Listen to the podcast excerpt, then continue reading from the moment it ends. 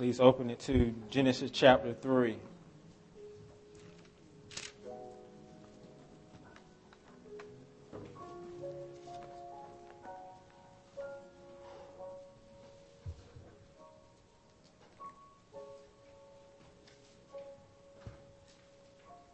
Genesis chapter 3, verses 13, verses 16 through 19.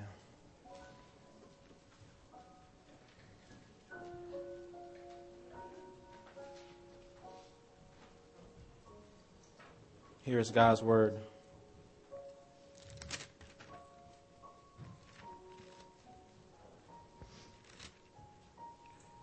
To the woman, he said, I will surely multiply your pain in childbearing. In pain you shall bring forth children. Your desire shall be for your husband, and he shall rule over you.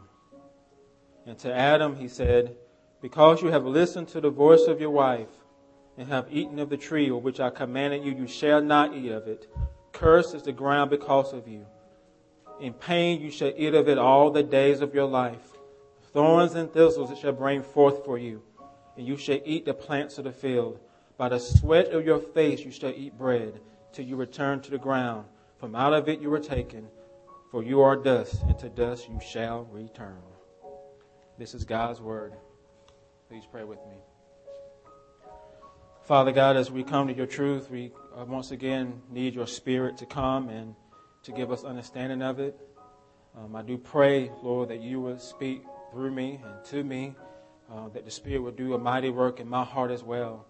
Uh, as I said, Lord, we all are in constant need of our Savior, a constant need of Christ still today, just as much as we did the day we came to know Him in saving faith. And so I pray that uh, He will move uh, during this time. In Christ's name I pray. Amen.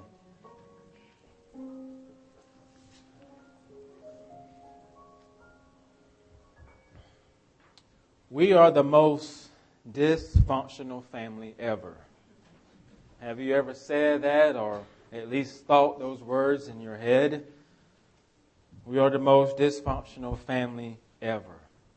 If you have uh, thought that, then that I have some advice from you for from a guy named uh, uh, Jeff Foxworthy. I'm sure y'all know who he is. He, he says if you ever start feeling like you have the goofiest, the craziest, the most dysfunctional family in the world, all you have to do is go to the state fair. Because five minutes at the state fair, you'd be going, you know, we're all right. We're warranty almost. We're okay. The reality is that, that we often, it's often hard to see the reality that all families are at least a little bit dysfunctional. We, we always think it's just our family. We always think it's just us. And so if it's you, then you should go to the state fair, then you know it's not you. It's all of us. Mary Karr says, a dysfunctional family is a family with more than one person in it. So if you got more than one person in your family, then guess what? You're dysfunctional. Why is that true? This is true because when you look at marriage through the lens of the fall, you see that marriage is hard, even sometimes broken. Sin puts the DYS in functional for every family on the face of the earth. I don't care how good things look on the outside or from the outside. Every family is dysfunctional in some regard because of sin. Each family still has to deal with sin. This means that your marriage will not always function properly as a covenant. It still is a covenant, but it ain't always going to function properly as a covenant because of sin. It means you and your spouse are not going to always function properly as one flesh because of sin. It means you and your spouse will not always function properly in your roles as head of house and helper, mother and father, because of sin. All of those things, all those things that I talked about in, in the first part of this sermon series is now going to be dysfunctional because of sin. We have to deal with it.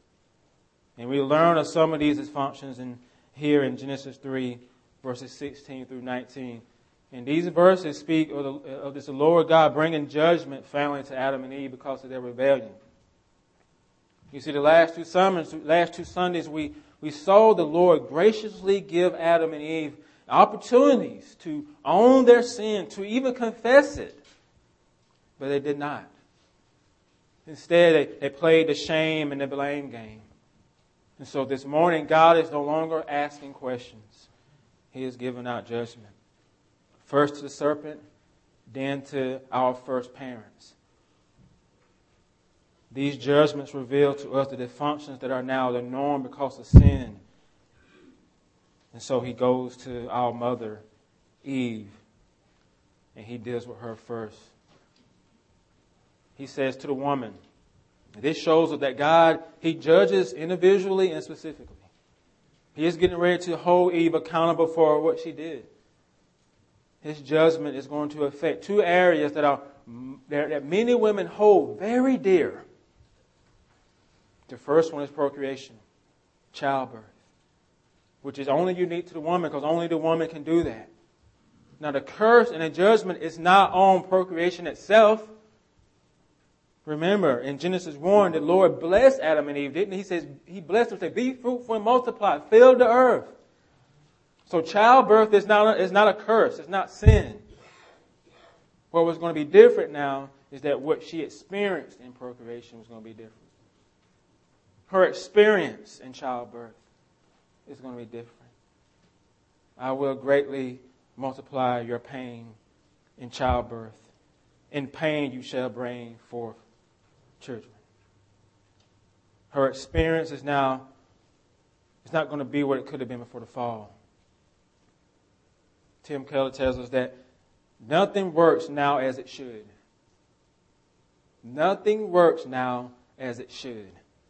Sin leads to the disintegration of every area of life spiritual, physical, social, cultural, all those things are now impacted by sin. Eve and every woman after her will experience uh, this dysfunction of pain in childbirth. It was going to serve as a reminder to her of the fall. And this pain is a grief, a sorrow, a hardship, even a trial. She is going to experience nausea, morning sickness. Labor itself is going to be hard and painful. And for some women, this pain will be seen in miscarriages, stillbirths, barrenness. All this because of sin. This is hard to hear, but the reality is that the fall has fallen on us all in many ways. And for some of us and some of you, it has fallen on you in painful ways. And my heart goes out to you. Eve's painful experience is going to also be felt in another area that women hold dear, and that's in the area of family and her marriage. See, many women find their sense of purpose and identity and significance and security in being a mother and wife. They do. And what, what we're knowing now is that your experience in those things is going to be under sin. It's going to be hard. And some of you know that by personal experience. See, the sin changed things forever. It did. After Adam and Eve, after God eventually sends Adam and Eve out of the garden, her and Adam had two sons. Cain and Abel. What did Eve later experience as a mother once they got out of the garden? What did she experience? What did she lose? She experienced loss of a child from one of her other childs. One son murdered another.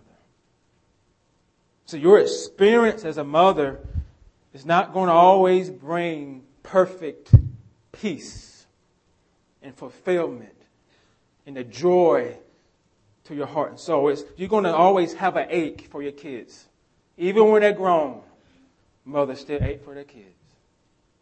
Still feel that pain or sorrow when something bad's happened to them. Because of sin, it is not going to be a perfect experience. It's going to be filled with some grief, some disappointments, and some hardships. I know that's hard to hear. It's hard for me to say it because I have two small kids too. But as we know, things don't work as they should now because of the fall. A wife's experience, a woman's experience as a wife, is also going to be is impacted by this. He says your desire would be for your husband, and he will rule over you. This term for desire only appears three times in all the Old Testament. This Hebrew word, three times in all the Old Testament, is only used three times. It used in the Song of Solomon in, in verse 7 and 10. It says, I am a beloved, and his desire is for me. There's a desire for a man, a man and a woman have for each other in the context of marriage. And it occurs in Genesis 4 7, where the Lord tells Cain, Sin is crouching at your door, and its desires for you, and you must master it. And there are places here in Genesis 3.16 where the Lord tells the woman, Your desire will be for your husband, and he will rule over you. I don't believe this desire is one of warm fuzzies feelings of great appreciation, but I think it's something else. And it's centered around roles in marriage. If you remember our sermon on the roles in marriage, I said that the roles in marriage were put in place doing the work of creation. Marriage roles did not come into existence in the 1950s. They didn't. They are not something that just came up all of a sudden. They were put in place in Genesis before the fall. Adam and Eve, before the fall, they were equally created in the image of God. They were equal in worth, value, and dignity. And they knew that and embraced that and enjoyed that. They also knew that they were like opposites of each other, complementary of each other. They affirmed and, rejoiced in that too. They knew they had different roles. But because of sin, their experience in those roles now are going to be dysfunctional because of sin. The wife's role as a helper would be a dysfunctional role because her desire would be for her husband.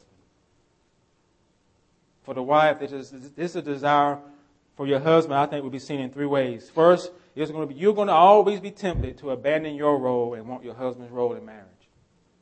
You're going to feel it to want to be, to want to be head of house the headship role.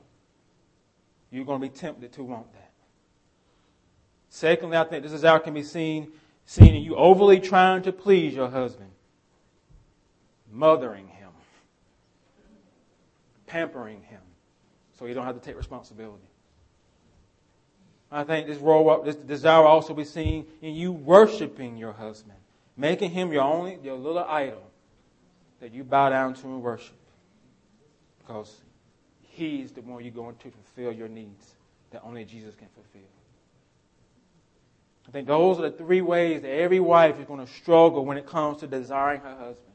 You're going to struggle with it. And some of you know that. That's because the fall happened. The fall happened. And if you're not married, you will, when you get married, those will be your struggles. You say, well, we're dating and we're engaged. I'm not feeling it now. You're not married yet. When you get married, you will. You will feel it.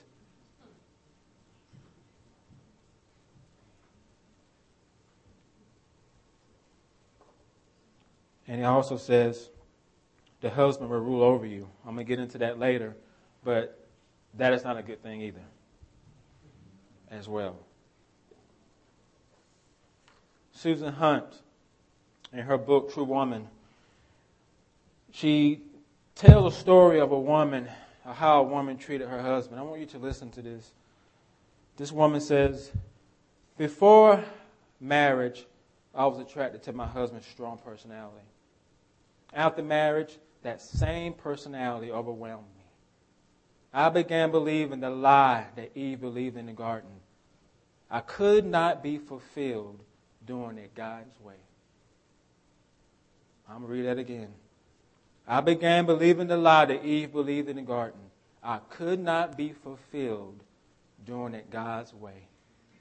I believed the lies that I had to fight for my rights and that it was my responsibility to destroy my husband's ego. So I did everything I could to belittle him. I corrected him in public. I rarely expressed affirmation and appreciation for him. In trying to destroy his pride, I was destroying his manhood and elevating my own pride. I convinced myself that when he changed, I would be a great wife. I was less and less interested in him. There were no feelings of affection or love. I would rather have gone to an execution than to be intimate with my husband. I resented the fact that my husband was so needy, ignoring the truth that perfect Adam also had needs. That's what sin would do. That's what sin would do. It would do that. Dysfunctions. Ladies, that's what you're going to have to fight against as wives, as mothers. Now, what about Adam? What did God have to say to him? Verse 17. To Adam, he said, Because you have listened to the voice of your wife, have eaten of the tree which I commanded you, shall not eat of it. Curses the ground because of you. In pain you shall eat of it all the days of your life. Thorns and thistles it shall bring forth for you. And you shall eat the plants of the field. By the sweat of your face you shall eat bread. Keep in mind that God is judging them individually and specifically here. He's getting ready to hold Adam also accountable for his sin. And when I, when I read these verses about Adam, I basically see it's a failure of leadership for Adam. He failed to lead because he listened to his wife's voice by eating the fruit, and he failed to be led because he disobeyed God's word. To lead, and he failed to be led because he rebelled against God. And Adam's judgment affects one area that all men have a tendency to find themselves worth in, and that is our work. Every man have, finds his identity in his work. And what God is telling him is curses the ground because of you now. Toil you will eat of it all days of your life. These words do not mean work is cursed and bad, because work is good. Okay? Work was given before the fall. God made us to work. Because, because in Genesis 2 says there was no man in the garden to work and keep it. So God put Adam in the garden to do that. So work is good. But what we experience in work is going to be different now. It's under the curse. It's not cursed, but it's under the curse of sin. You're going to experience sorrow and painful toil in our work all the days of our life. It's going to produce thorns and thistles for us. By the sweat of your face, you will eat bread. Adam is going to have to work hard. It's going to be hard labor's work. It's not ever going to return to him all that he thinks is going to return for him now. So you will spend long hours in your work and probably still won't get the results you so labored hard for. You will have your own personal thorns and thistles you have to deal with. Circumstances, bosses, co-workers, even the best job will not fully bring the enjoyment that you hope it will bring. Why? Because of sin. There will be frustrations. There will be lack of fulfillment. And as a husband, you're going to respond to these realities in one or two ways. First, you will hate work and you won't work. And you refuse to work and neglect being a provider for your family. Secondly, you're going to worship work and neglect your family by working 80 hours a week because you think your only role is to bring home money. You're going to abandon it or you're going to worship it. That's every man's struggle when it comes to work. You're going to have a dysfunctional experience. The husband's going to have a dysfunctional experience in his role in the marriage and family as well. The husband is given the role of headship. It's not, it's not because he's better, just because that's the way God created things. The woman, his wife, is given the role of helper. And these roles are good. Good. But now they're under the curse of sin. And because of that, there's going to be discord in every marriage over these roles. The husband experience as head in, in the role of headship is dysfunctional, which means you will find it easy to either abandon your role or to abuse your role in the home. Every husband is going to come face to face with those temptations. He's going to be tempted to abandon his role by being passive in the home, letting his wife take over the role of headship. Man's natural inclination towards passivity comes from our father Adam. Why? Because don't forget, while Eve was in dialogue with the serpent, Adam was right there with her the whole time. But he said nothing. Genesis 3 6 says, Eve took of its fruit and ate, and she also gave some to her husband who was with her. He just didn't walk up on the crime. He was just standing there. Standing there the whole time. Larry Crabb, one of my favorite authors, he says, Adam then was a silent, a silent man, a passive man. Like many men in history, he was physically present but emotionally absent. He fades into the background of the story, rather standing front and center on the stage. His sin began his, with his silence. A husband who lives in passivity freely and willingly lets his wife function in the role of headship. He's only headship by title, not by function. The favorite phrase of a husband who lives this way is, well, my wife handles that stuff. She handles that stuff. I work, I bring home the money, but the household, she handles all that stuff. I'm not involved with that stuff. It's going to be comfortable to be passive and not to lead. It's going to be comfortable and easy to be emotionally disengaged with your wife and kids. It's going to be so easy to do it. I struggle with it. And I know why. Because of sin. A pastor friend of mine told me he went an extended period of time neglecting his wife for ministry. And it caused problems in his marriage. And he told me this. His wife told him that when, when, when, you, when I get up to, when you get up to preach, you think I'm leaving to help with the nursery, but I don't leave because I don't want to hear what you have to say. You see, it's a lie to believe that you're fulfilling your role as a husband just because you bring home money. God created you to be more to your family than a paycheck. He created you to lead them spiritually as head of house in your headship role. That's the role that only the husband can fulfill. That's the way God has created things. And when a family is functioning that way, God's way, then you have a healthy family. Not perfect, but healthy. Doing it God's way. I know this stuff is hard to hear. I had to write it. I'm preaching to myself. Second, Adam is going to be tempted to abuse his role by ruling over his wife, ruling over her. The question here is whether or not this is a good rule or a bad rule. The context of Genesis 3 in this section is judgment. And so I believe this ruling over his wife here is not a good thing. It's not a good rule. I believe this is also under the curse of sin. Because for sin, a husband will be tempted to exercise dominion over his bride, forcing her to inappropriate subjection to him. The number one phrase of husbands who abuse their role is this. The Bible said the man is the head of house.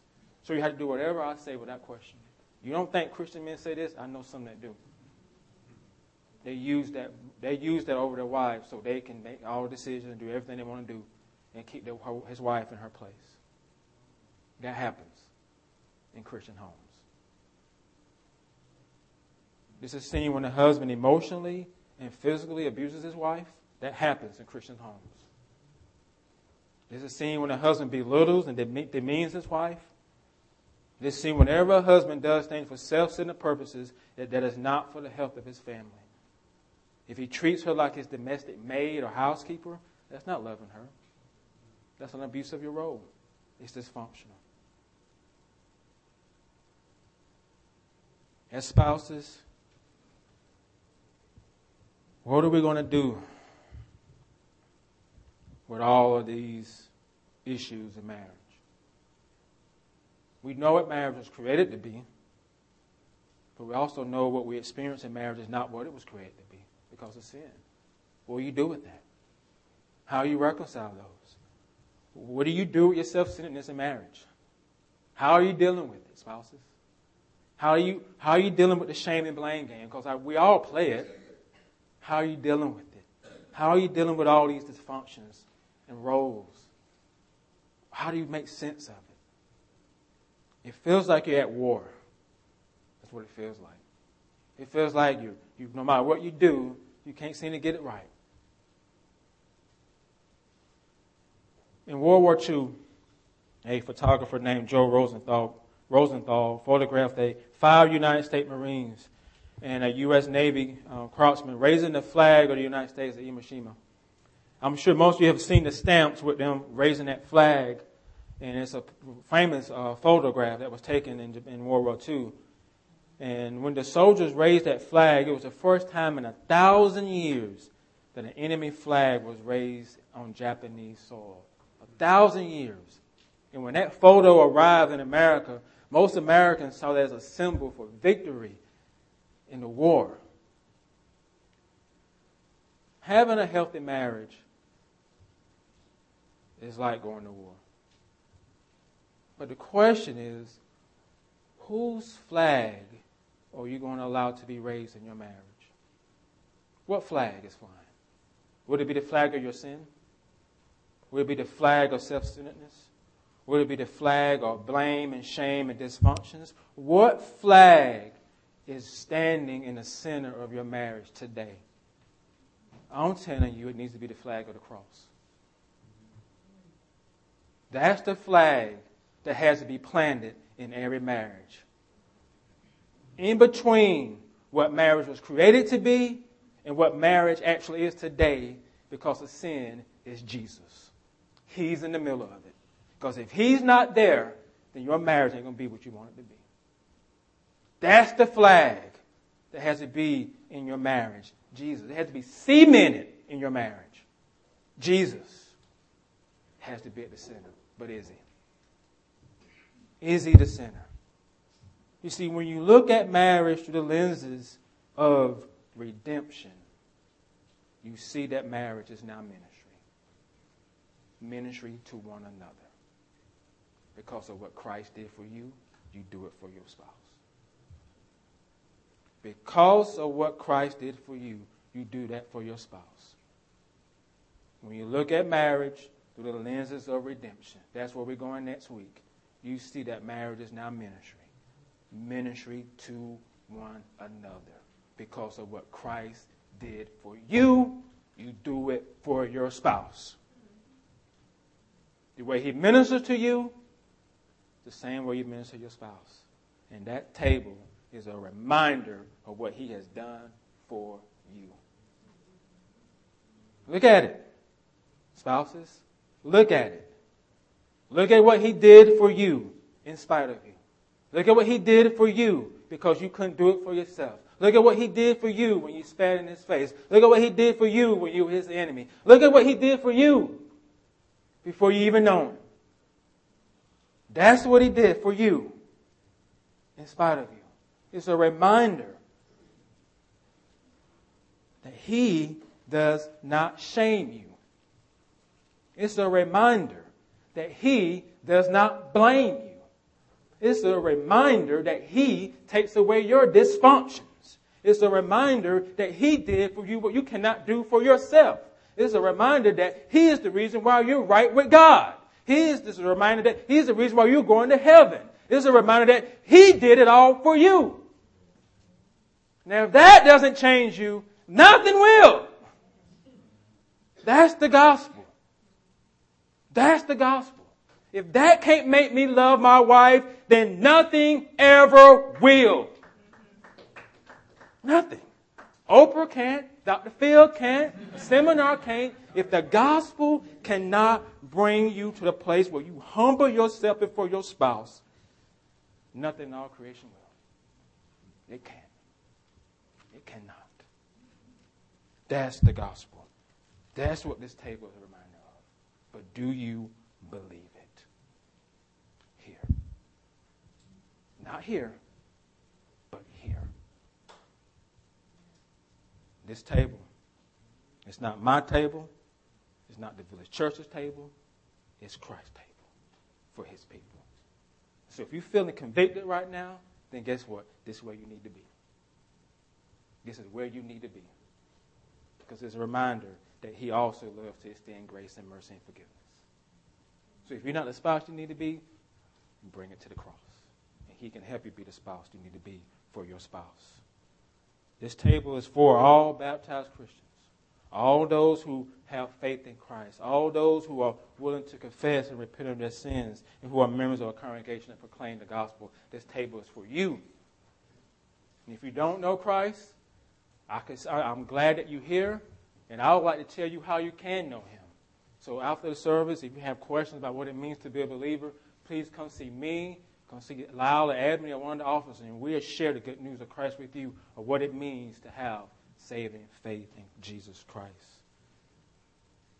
Adults, we ask that the kids with you that they abstain from taking the elements until they have made a profession of faith and have been baptized and have been admitted to the Lord's table by the church that you attend. We leave that to your oversight. And my favorite part is to you kids. I want you to observe what we do. Observe it. Pay attention to it because it's a reminder of what Christ did for each of you on the cross. It's all of our joy and hope one day that all of our little babies will one day take of this meal with us when they come and saving faith in Christ. For my kids, Mass and Trace, that's my prayer. That they one day will be able to partake of this communion with me and Wakita. That's our prayer for all of our little babies. It's a reminder of what Christ has done for you. So before we partake of the elements, let us go now and ask the Holy Spirit to prepare our hearts. I'd like to call the officers forward.